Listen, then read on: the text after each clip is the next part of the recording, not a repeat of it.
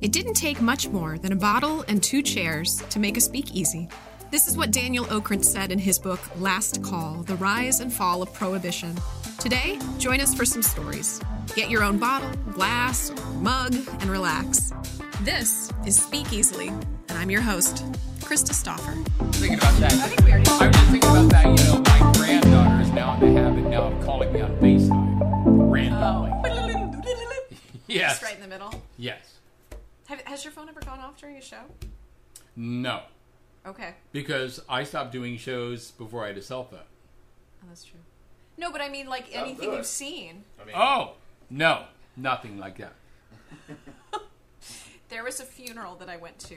Uh, one of my best friend's mother passed away, and the woman that I sat next to thought she had her phone off. So right as the pastor says, "If anybody has anything that they'd like to come up and say," all of a sudden you hear, "Do you believe in life after love?" which was her daughter's ringtone.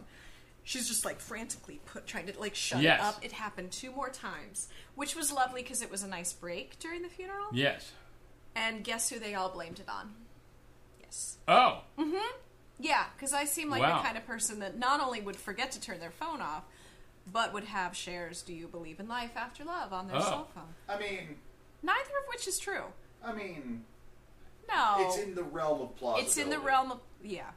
Extreme I plausibility. wouldn't put it past. me. Wow. That's good.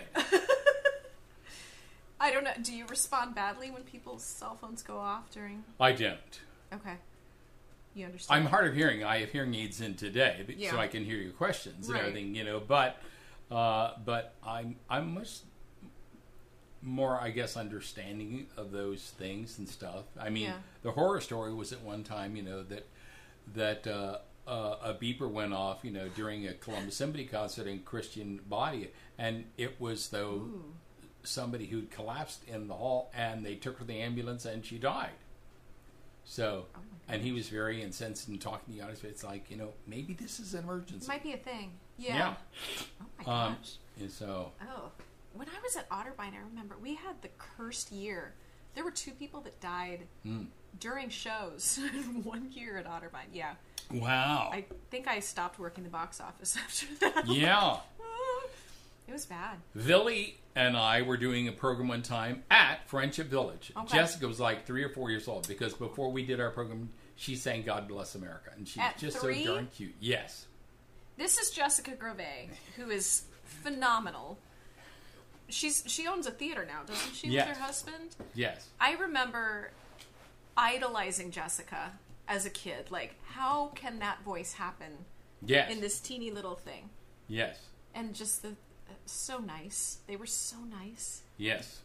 I mean, still are, of course, but Well, and so this thing happens. Jessica Yeah. sings, and this woman gets up to introduce Mary and gets this lovely lady, and she starts to like her speech falter. So Billy and I help her to her chair in the front row, and then we start in, you know, um, and our opening result is nothing like it. ain't. We got something on the sign, and and we see oh my gosh, Marion slumping down, and we stop. And Billy calls an ambulance and everything. And w- an ambulance is called and goes, picks her up, takes her to San Anne's, you know, because we're at Friendship Village and everything. And uh, so after, you know, I do a few numbers, Billy comes back in, we finish and everything. So, and we go home, and I call Billy and I said, Do you hear a house Marion? He said, She died. And I said, Oh my gosh. And Billy says, Well, I guess if she had a choice, she'd rather go out hearing us sing nothing like a dame than anything. I mean, and there is my phone there. that is perfect timing. United States. Sorry, I don't know you.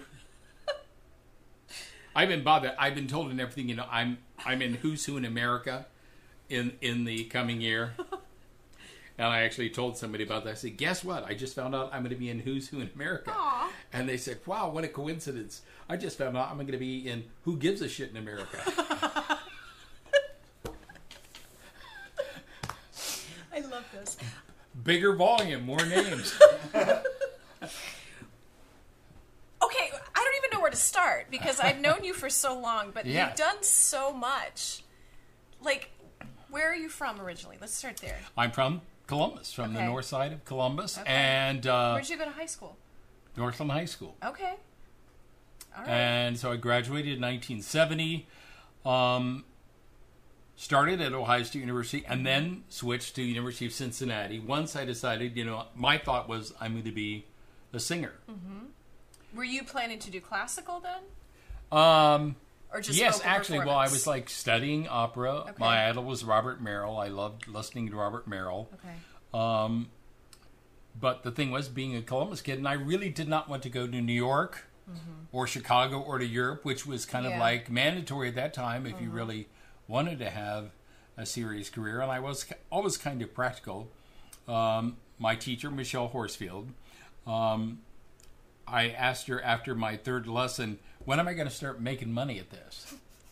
A- And at that time, at that point, you know, my, my repertoire was "Where'er You Walk," passing by, and now sleeps the crimson petal, which uh, which All any young Oh, great singer hits. knows uh, knows. And uh, but see, I would say, hey, I'm I'm, I'm these ready. these lessons are Hire me. costing me money. When am I going to start seeing the return? And uh, as it happened, Mm-hmm. as it happened, uh, the Columbus Symphony Opera at that point was starting to produce an opera series. Okay. And so I got into the chorus.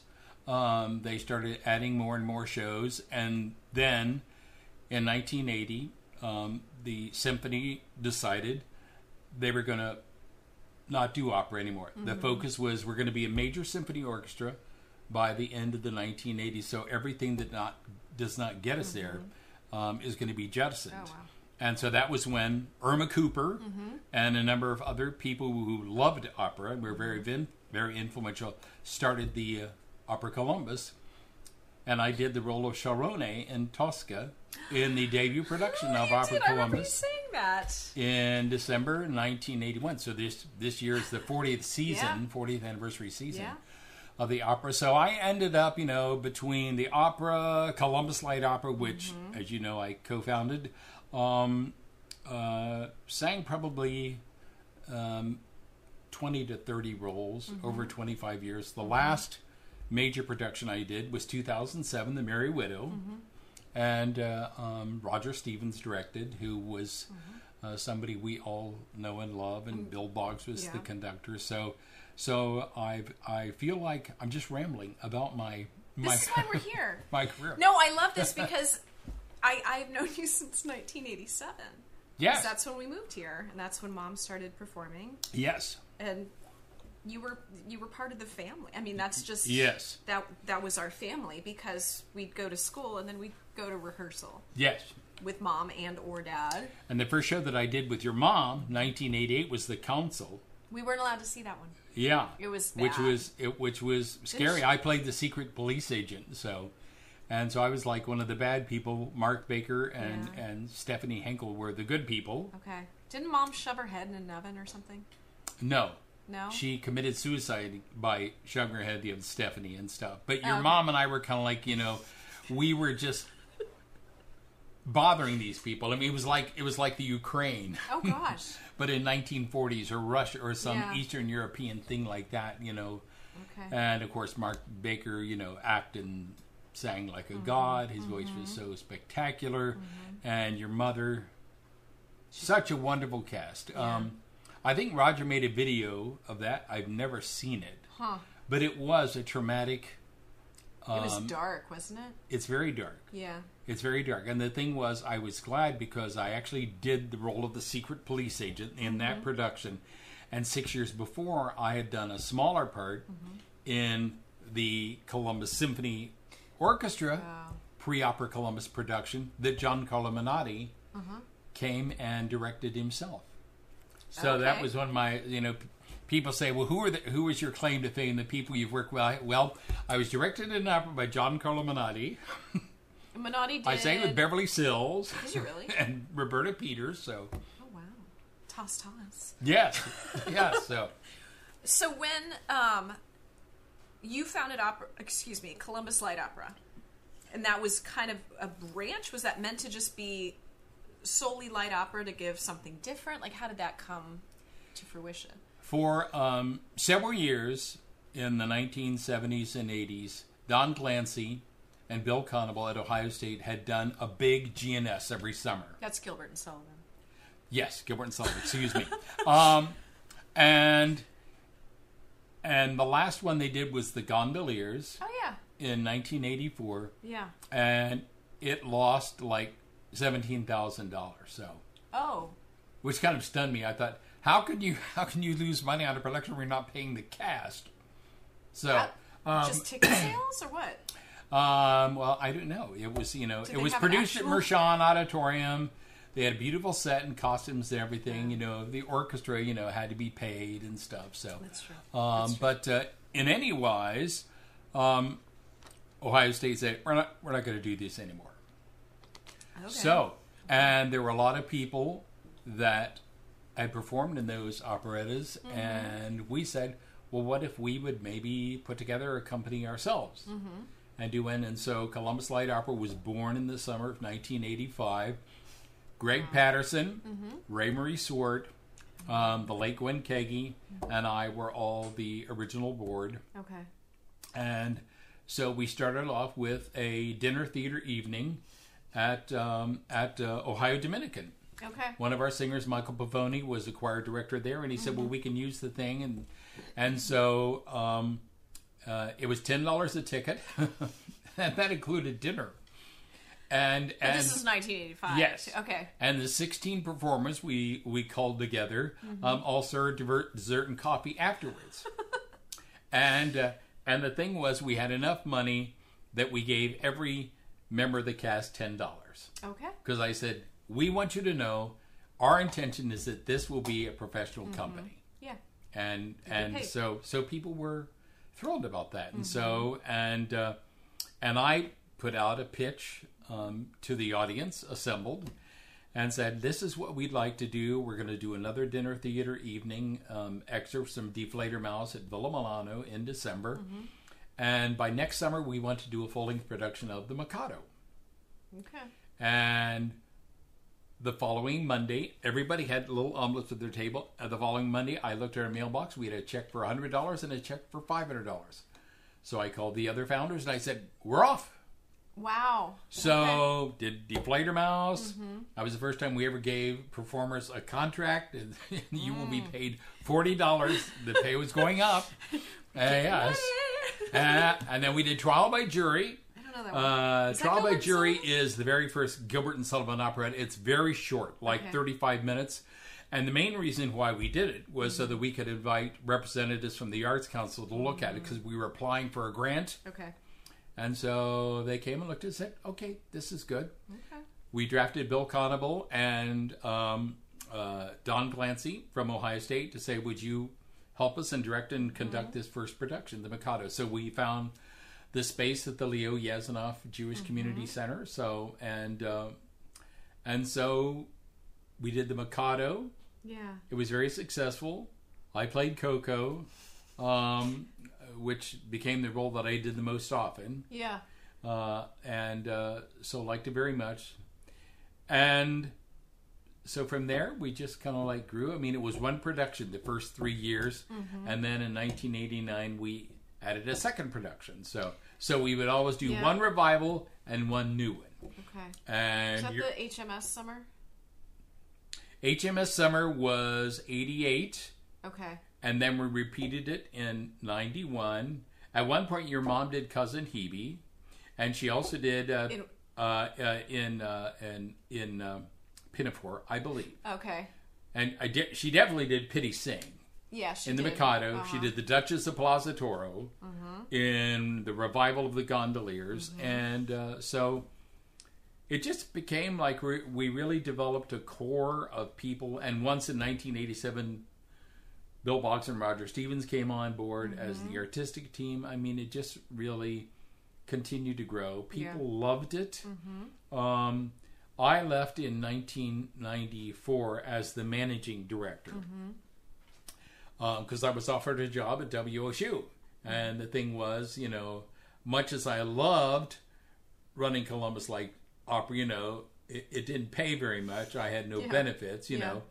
And I'd gotten known at WOSU Mm-hmm. because I would come on and, and talk about the light opera and, and and the woman there who ran the fundraising said, you know, you sound good on radio. You know, would you like to come on and, and pitch on television too? So I ultimately, I ultimately went on the staff in fundraising. So, and it's proof that people do watch the pledge drives, which they say they yeah. don't.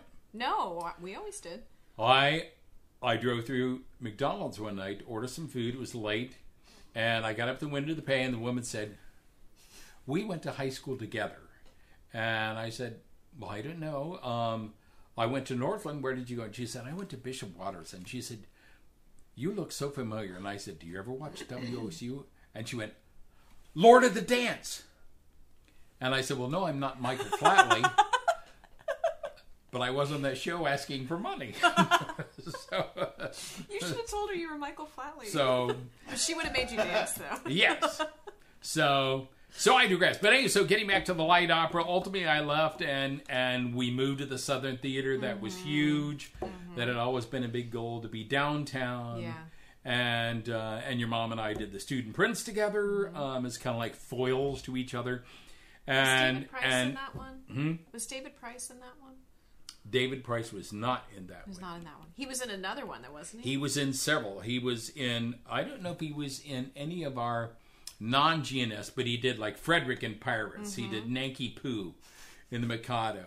Um, he did one of the funny dragoons in Patience, which was actually my favorite, even though I did Kokomore. That was my favorite role was was Archie Grosvenor, um, and uh, so we grew and it got to the point like where oh gee um, maybe we need um, bigger management or something so um, merging into opera columbus and i was asked um, what do you think about that you know because dave you're one of the founders you know greg and i went to lunch and everything with him i said well here's the thing we love Bill Russell, and we know that Bill Russell loves the light opera. I mean, you know, in the summer shows, you can hear his big laugh out there in the audience, yeah, and everything. And and but someday Bill might not be the director of Opera Columbus. What if the person that comes in after him doesn't care for light opera? And by gosh, that's exactly what happened. So, and it was painful Yeah. and and you know people still see me to this day and and talk about how much they love the light opera Mm-hmm. you know christopher Birdie said to me just the other day you know we need to you need to start the light opera back up again and i said you know well the the reality was i said that was half my lifetime ago i said you know i'm 70 now i was 33 when we started the light opera and and i was you know i didn't have i didn't have a family i Right, didn't have a wife and a right. child and Yeah. a grandchild and Yeah. It's a big undertaking. I can't. it is. And the reason it succeeded, I believe, that it was a labor of love Mm-hmm. of the performers because God knows and everything. I mean, when we got up, you know, to, I, I I think our, the biggest fee we paid was like $1,500. dollars Mm-hmm. Is it considered um, public domain? Gilbert and Sullivan? Gilbert and Sullivan is. Okay. When we started doing things like the Student Prince Mm-hmm. and the Vagabond King and the Desert Song, now those were all created in the 1920s, so they are Mm-hmm. So still they had- in royalty and stuff. So. Okay. But the good thing, you know, about Gilbert and Sullivan was that that it wasn't the public domain, Mm-hmm. and so, and they just had a real following, and they were great shows for young singers. Yeah. So Mm-hmm. and they're fun. they do are you fun. do you know any of those, Ben? Gilbert and I don't Sullivan really do. shows? I mean, I know Pirates of Penzance. Yeah. Yeah. I mean, that's kind of their probably, I, well, at least to me anyway, the most Yeah. memorable one anyway. Yes. but- Probably. That's got to be the most well known, I would think. Pirates of Penzance, especially because you know after Joseph Papp yeah. did it in Shakespeare in the Park one summer with Kevin Kline and Linda Ronstadt and and they made a movie of it, you know, and Rex Smith, you Rex know, if Mm-hmm. Smith. anybody remembers Rex Smith, you know, he, He was a hottie in that one. was. Yeah, that curly hair. Yeah, yeah, yeah. Before he went that's- on to host Solid Gold, so Ooh, I didn't know about that one. We that was what we grew up on because that was the first show. I can't remember why Dad directed it. I think it was a high school. It was right before we moved. He directed a version of that one, and he put Melissa and I in there as Mm-hmm. Ah. townspeople, yes, where we didn't really do anything. yes, We danced around, and go the pirates are coming, but Yes. we knew every line back and forth, and I had to play Mabel because that was my part. yes. and I made Melissa play the other parts. Ah. Wonderful. Sounds about right, isn't Yes. And, and and Alan, your father, actually did Mm-hmm. a show with us. He was in the chorus of Pirates, he was. so that was great fun. I think that was in the nineteen because you guys moved in eighty seven. 87. We did Pirates for the first time in Mm-hmm. eighty seven, so I think he was. That was the first show we ever revived. So Yeah. in nineteen eighty nine, um, we revived it, and Mm-hmm. and your dad was in that show. And I think that was the summer that mom was in Des Moines. I think she worked with the Des Moines Opera Might have been one of those summers because dad did it and she didn't. yes. And then one of them, dad wound up with some guardhouse that was painted red and white. What show would that have been? That would have been Yeoman um, of the Guard? Iolanthe. Iolanthe? He was in that too. I forgot that 'Cause because we- he and I were in the chorus for that and everything. Yes. Somebody dropped out, and I, of course, you know, being the manager and everything, I would always be in the front. But the peers make their entrance late enough that I could actually go backstage, and so I filled that open spot in the chorus, and uh, and um, the guardhouse. Um, Kevin Wiles played the um, uh, the dra- dragoon, the guard, and everything. So, and that was a, a big part of that. So, Because that wound up in our backyard. yes. All the kids in the neighborhood thought we were so cool. Yes. Probably not, but that's what we. and and I loved it because and everything you know because you know the like the closing line is everyone's a fairy now. I mean, it fits for a lot yes, of things. doesn't it? yes. well, uh, Billy and I when we did shows and there's there's a wonderful show from the uh, by Layard from one of his lesser known shows called Paganini and the song is "Girls Were Made to Love or Kiss," and one of the lines is "Can I be blamed to follow nature's way?" Am I ashamed that God has made me gay? And Billy would interject, that was written when that meant happy. I mean, you know, this day and age, it's like, yeah, cool. Yes. Cool, cool. Whatever you want to do, man. Oh, that's funny. So you, then you went to WSU and you Yeah. were just fundraising. Like, how? I did fundraising. I was on air. I did a lot of on air things, Yeah. and and from there I went back shortly to the Columbus Symphony Orchestra, um, uh, where I'd actually started my fundraising career just as a low level assistant. Okay. So and uh, and then from there I went to Malabar Farm, um, up in Okay. up in Mansfield, Mansfield. because I had worked on funding for a documentary that WSU had done, won Buku Awards on the life of Louis Bromfield Mm-hmm. and Malabar Farm, and so I got to know the folks up there and found out that they were looking to build um, an education and visitor Mm-hmm. center. And the person who'd been my major funder of that documentary at WSU um, said, "Tell them I will make a half million dollar challenge if they can raise that much money in Wow. this period of time, and I will advance them this much to bring you on as a consultant because it was an all volunteer group; they had no Mm-hmm. staff." Yeah. So I went up there and stayed for five years. We built the center, Wow. and during that time, I was researching um, the life of Ruby Elsie, which actually came about um, one day when I was uh, at WOSU Mm-hmm. uh, at a luncheon. I don't know who that is. Ruby Elsie, 1930 graduate of the Ohio State University, Okay. um, was handpicked by George Gershwin to create the role of Serena in Porgy and Bess. She introduced the song Oh. "My Man's Gone Now."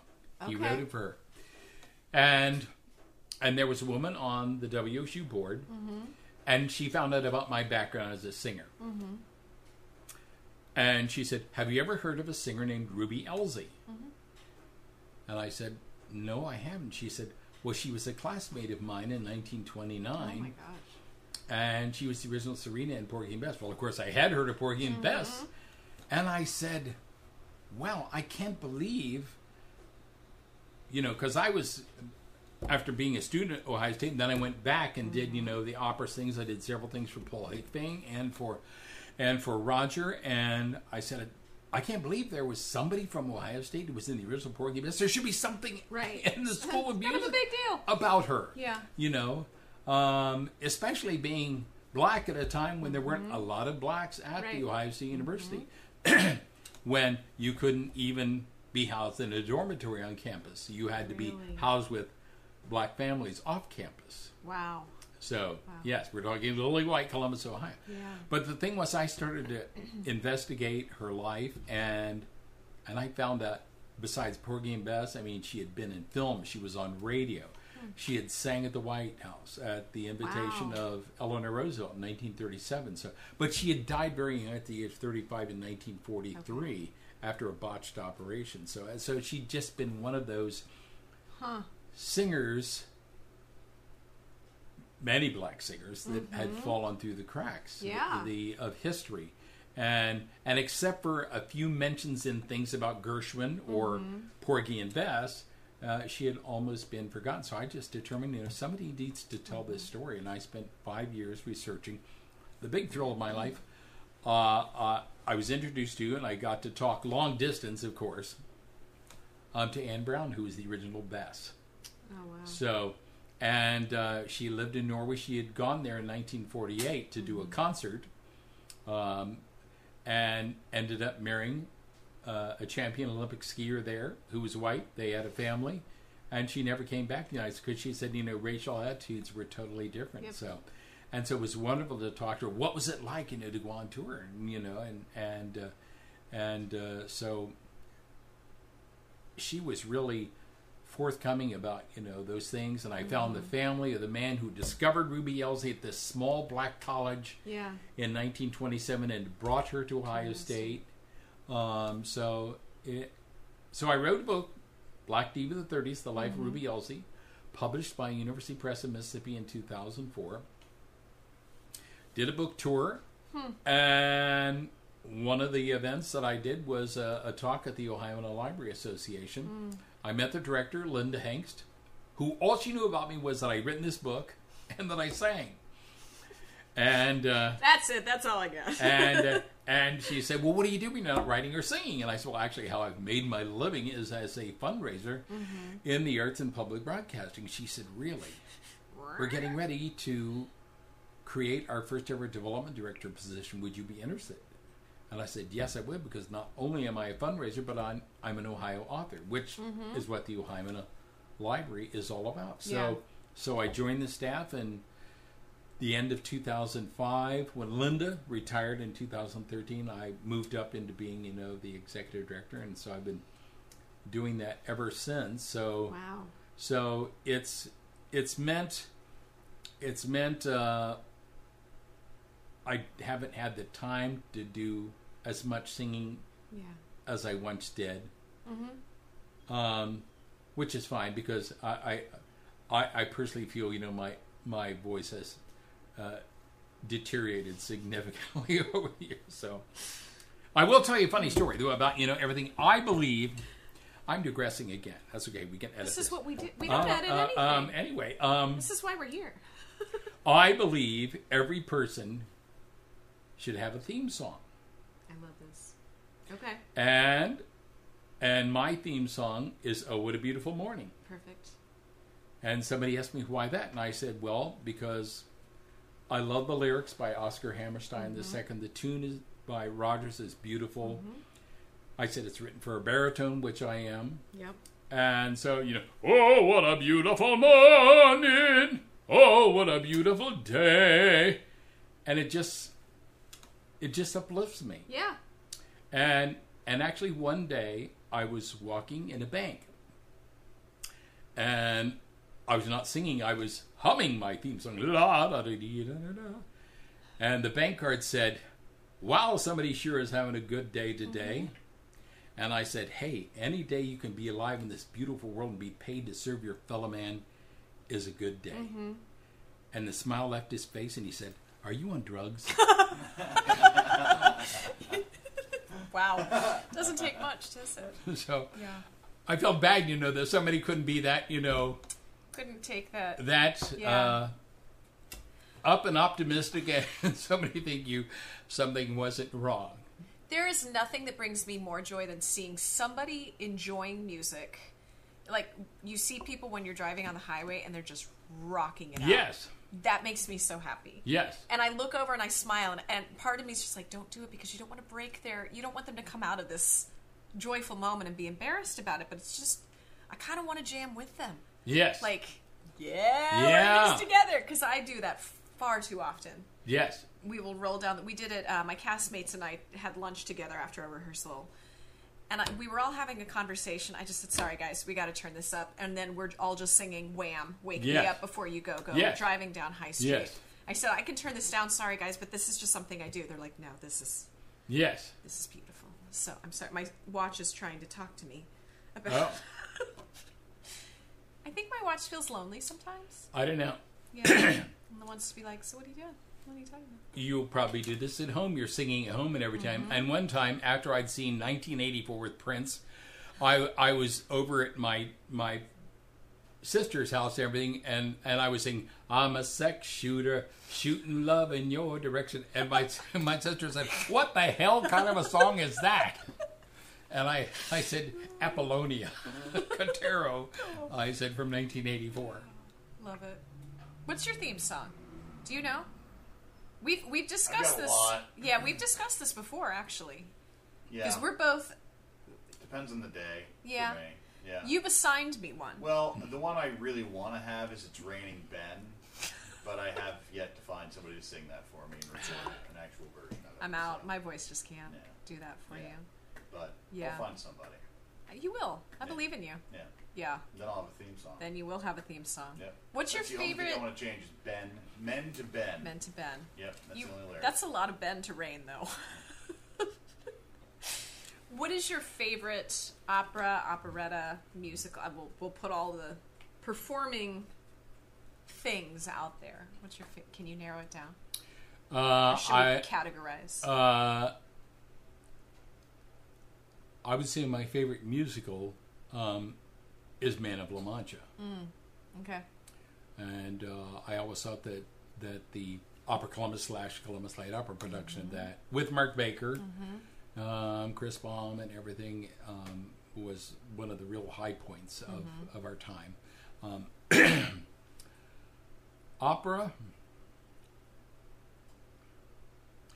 I really do love Puccini operas, and I love Madame Butterfly. Okay. Puccini was the name of our first dog. Ah, Shocker. I know. yeah, Yeah. Then we had Costanza. yes. She wasn't good. She went to the farm. Like she Yes. literally went to the farm. And, and you know, people, you know, yeah, Named for George Costanza, I'm assuming, correct? No, no, No. no, not in our house. No.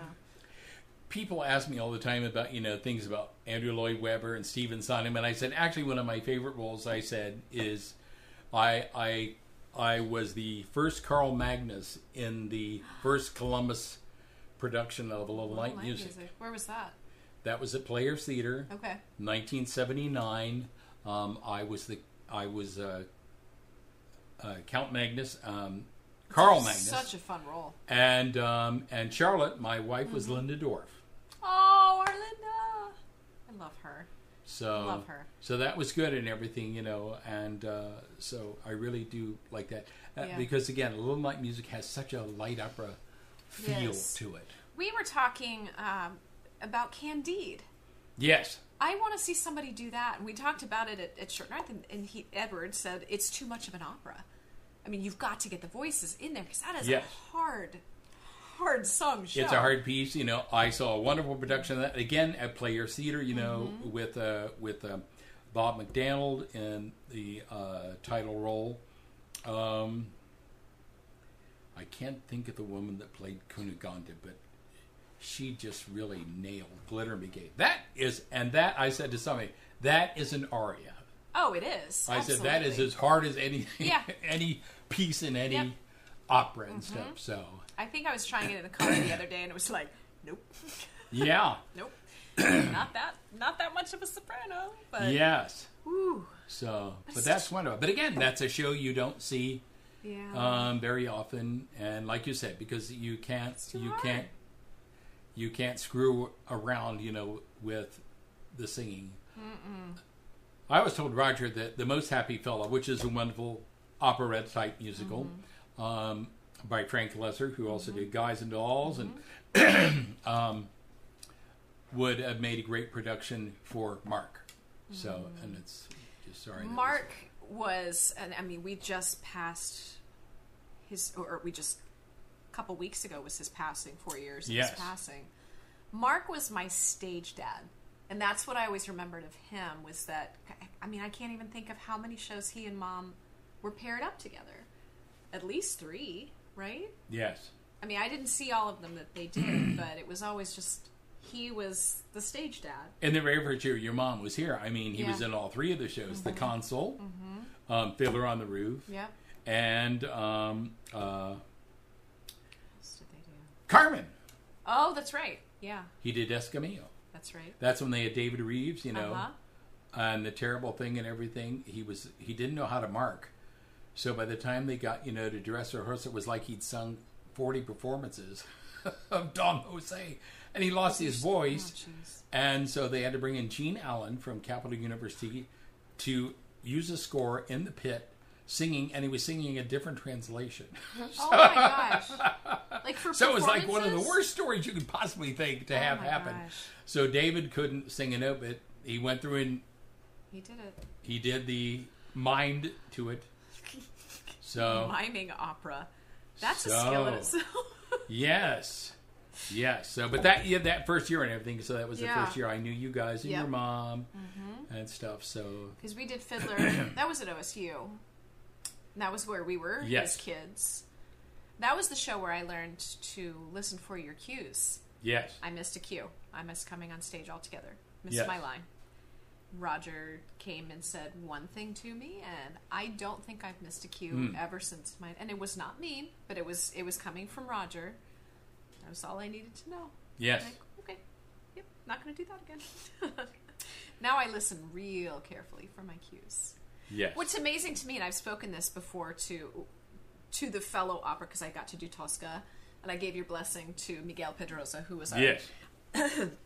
or as we called him, Mamma Mamai Sharone. Um, the Yeah. the difference between working in the theater versus working in the opera, Mm-hmm. where basically, you know, right now I'm standing backstage, basically looking like here, where's my cue, and go. Where in the opera, you're just chilling downstairs. Miss Yeah. Stauffer, to the stage, please. It's like, okay. Then you walk up, and they're just like, now go. And they give Yes. you your cues for everything. Yes. It's amazing to me. Yes. Why? Why do they do that? Why is there such a different? I didn't know. Okay. Maybe because with the music, if somebody gets off, it really does throw things Mm, off. That's true. If you miss your cue, you Yes. can't fill. There's not a whole lot you can. Yeah, Yeah. that makes sense. That would be hard. There's probably not a lot of improv in the opera, is there? No. Improv singing. No. I can't even imagine. Yes. No. No. There. There's not and everything. The great thing about Gilbert and Sullivan's was, you- of course, you know, you could add lib and stuff, you know, and Yeah. dialogue and stuff. Yeah. Oh, I didn't even think about that. Okay, that makes a lot more sense. Yes. because uh, Miguel and I have been going back and forth. He's learning German right now, and figuring out the English translation so that the German translation makes sense to him. I'm like, I don't know how you do that. Meanwhile, he's coming back like, how are you doing Yeah. six roles in this play? And it's just like, we just don't understand each other's worlds. And I, I didn't think they were that different until seeing what the other side goes through. Yes. Opera Columbus used to do this thing called vocal valentines. Yeah. and they would send people in the community and and and you would sing and you had your choice of three arias and i was sent um, to one thing and and the aria that i was to sing was ma paris from from flautas martha or whatever yeah so or i forget which was but ma paris to tomar so it's a tenor aria Oh. You're but not the a thing tenor. was, I didn't know that. Uh, uh, well, I didn't know the song because I'm not a tenor. Yeah. So, of course, I would lower the key. But I blanked on the words. Ma pari tu amor. And all I could think was I started singing the titles of the 24 Italian songs and arias. Danza, danza, fanciullo, tu lo sai, caro mio ben, alma del core. And nobody would have known No, because it sounds fine to me. yeah. I mean, except oh, I so, know that one, yes, but yeah, so, Caro mio. I was uh-huh. like, oh, crap. I'll just start thinking, you know, it's Italian. Have And you of course, ever- no one would know. nobody would know. Have you ever frozen on stage? I've not frozen. I did forget the words and stuff, so Okay, Um, and I just kind of like, you know, blanked and everything, and the conductor started. And it was on the title song to Promises, Promises, one of the first shows I'd ever did. Promises, Promises, I'm a through with. And I kind of blanked, and the reviewer mentioned that, you know, that ex which was not good Yeah. and stuff. So he seems very nervous. He seems very nervous, you know, but he settled down in the second act and should develop soon into a respectable community theater performer. Oh Okay, that's So- mean. Wow. Well, and you know, somebody, uh, I, I, I sometimes you know, people like they will forget things, but they'll they can improvise and everything, and and and you're gonna have to, um, Greg Patterson, Yeah. um, you know, HMS Pinafore, um, I am the monarch of the sea. Chris Baum played the part, and the chorus sings. His sisters and his cousins, whom he reckons up by dozens and his hands. And Greg sang, his sisters and his brothers are a bunch of motherfuckers and his hands. and it was perfectly timed. Oh, It sounds great to me. That's how I would probably do it. So, so anyway, Man. so Tell us about the Ohioana Book Festival that's coming up. the Ohioana Book Festival, and I say here- Ohioana, Ohioana. it's Ohioana. Okay. And some people think it has something to do with Ohio and Indiana together, but it Oh, does not. no. Um, the uh, suffix "ana" added to any word means Mm-hmm. pertaining to, like Americana. Oh yeah. Okay. Sondheimana, you know, That's a whatever. thing. And uh, so pertaining to, and in the case of the Ohioana Library, founded in 1929, it means pertaining to celebrating and promoting Ohio authors and books. All right. And so the Ohioana Book Festival has been around since 2007. It's one of our newer programs. Um, we had 10 authors and a few hundred attendees the first year in 2007, and now we have over 100 authors and more than 5,000 attendees. So, Nice. and of course, it's virtual. Um, we dipped our toe into our first in-person event in the last two years with an outreach program with our good friend Dante Woods at Spikes Hi, Don. who is one of our debut authors this year. So we're very excited, you know, that amongst the authors we have Dante, whom people just love, and Yeah, um, coming in on Yeah, Monday. Dante's Yes. coming in Monday to interview me, so you can Yeah. say Oh, prayers behind excellent. the scenes. He's really excited, and I'm scared. yeah, oh, I don't know what he's going to ask. good. Yeah, Well, that's good. but It'll he's be good. great. No, and he's such a Turning phenomenal the tables. speaker. He's a What if phenomenal it's all speaker. math So, questions. uh, yes, Hard math I will questions. walk away. and and we'll have Will Haygood um, uh, also too. His first time at the festival. Many people may know um, the film Lee Daniels the Butler that starred Oprah Winfrey and Forrest Whitaker. Um, that uh, was based on a story by Will, and now one of his earlier books in black and white, The Life of Sammy Davis Jr.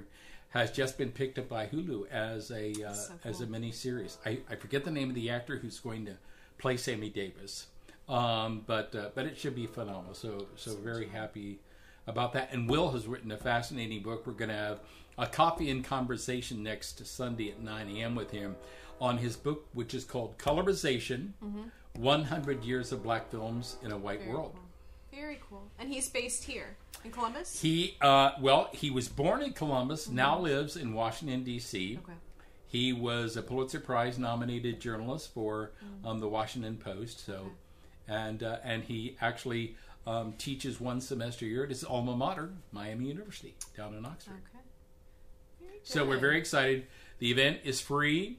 It uh, it's from this Friday, Mm-hmm. April the 29th through Sunday, May the 1st. We like to say we have something for every reader of every age, from from the littlest kids Mm-hmm. with picture books and drawing and bedtime stories, um, up to adults. You know, mystery, um, science fiction, fantasy, etc. So Mm-hmm. Very cool. we're very excited. How do people find that then?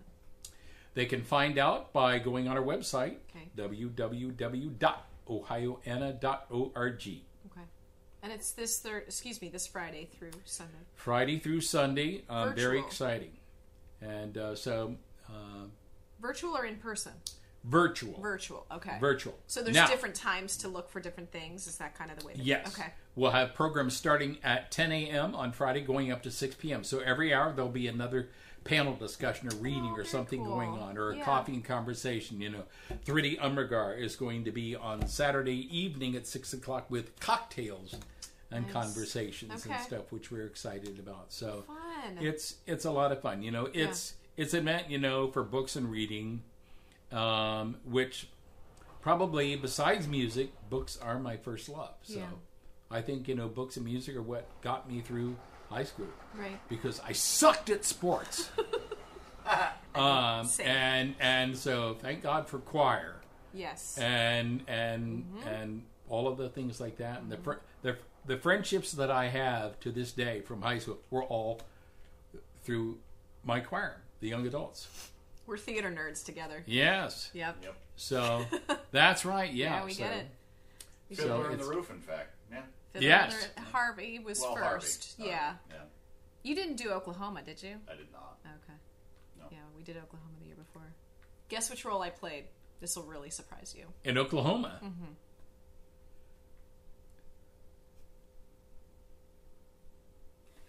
Aunt Eller? No, I was Ado Annie. Ada Annie! Wow! It was fun. I'm just a girl who can't say no. Yep. Yeah. Excellent. And that was that was my funny story of being on stage and blanking Yeah. because Rebecca Keck had Yes. when I was practicing, and mom was so good about not getting involved, but for some reason, I just asked her for some help on Can't Say No, because, I mean, it's kind of a big number. Yes. So we learned the song, and then at the end, there was just kind of like an encore. And I remember her starting to play, I said, No, Ma, I don't need that one. We're not doing that. She goes, It wouldn't hurt to just learn it. Like, whatever, Mom. Wouldn't Yes. you know it? I sang the second verse first on stage, and I'm trying to think, What do I do? Yes. suddenly in my brain I have this encore that I'm able to create a second verse, and it was just like Mm-hmm. Beck. You know what? You're Yes. doing. I don't call her Beck. I don't call my mom Beck. Sorry, mom. Love you. Yeah. But, But you didn't sing motherfuckers. I did not. Mom wouldn't have been real pleased with that one because we weren't allowed to say those words in our house. We're probably still not, but we do it. No. but we do it anyway. That's good. David, I'm so proud of everything you've done, and I love that we can connect after.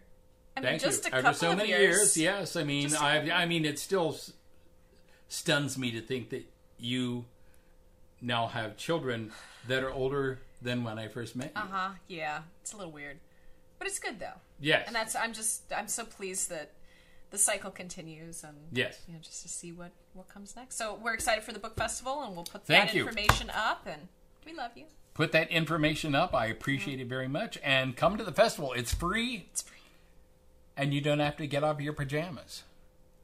you could take your pants off Yes. You know there was a fun, Don't. there was a fundraiser. Somebody did a virtual fundraiser for LIBA last year, and and it was their annual gala, and it was called Pants Optional. it's fair here we are thanks Here we are.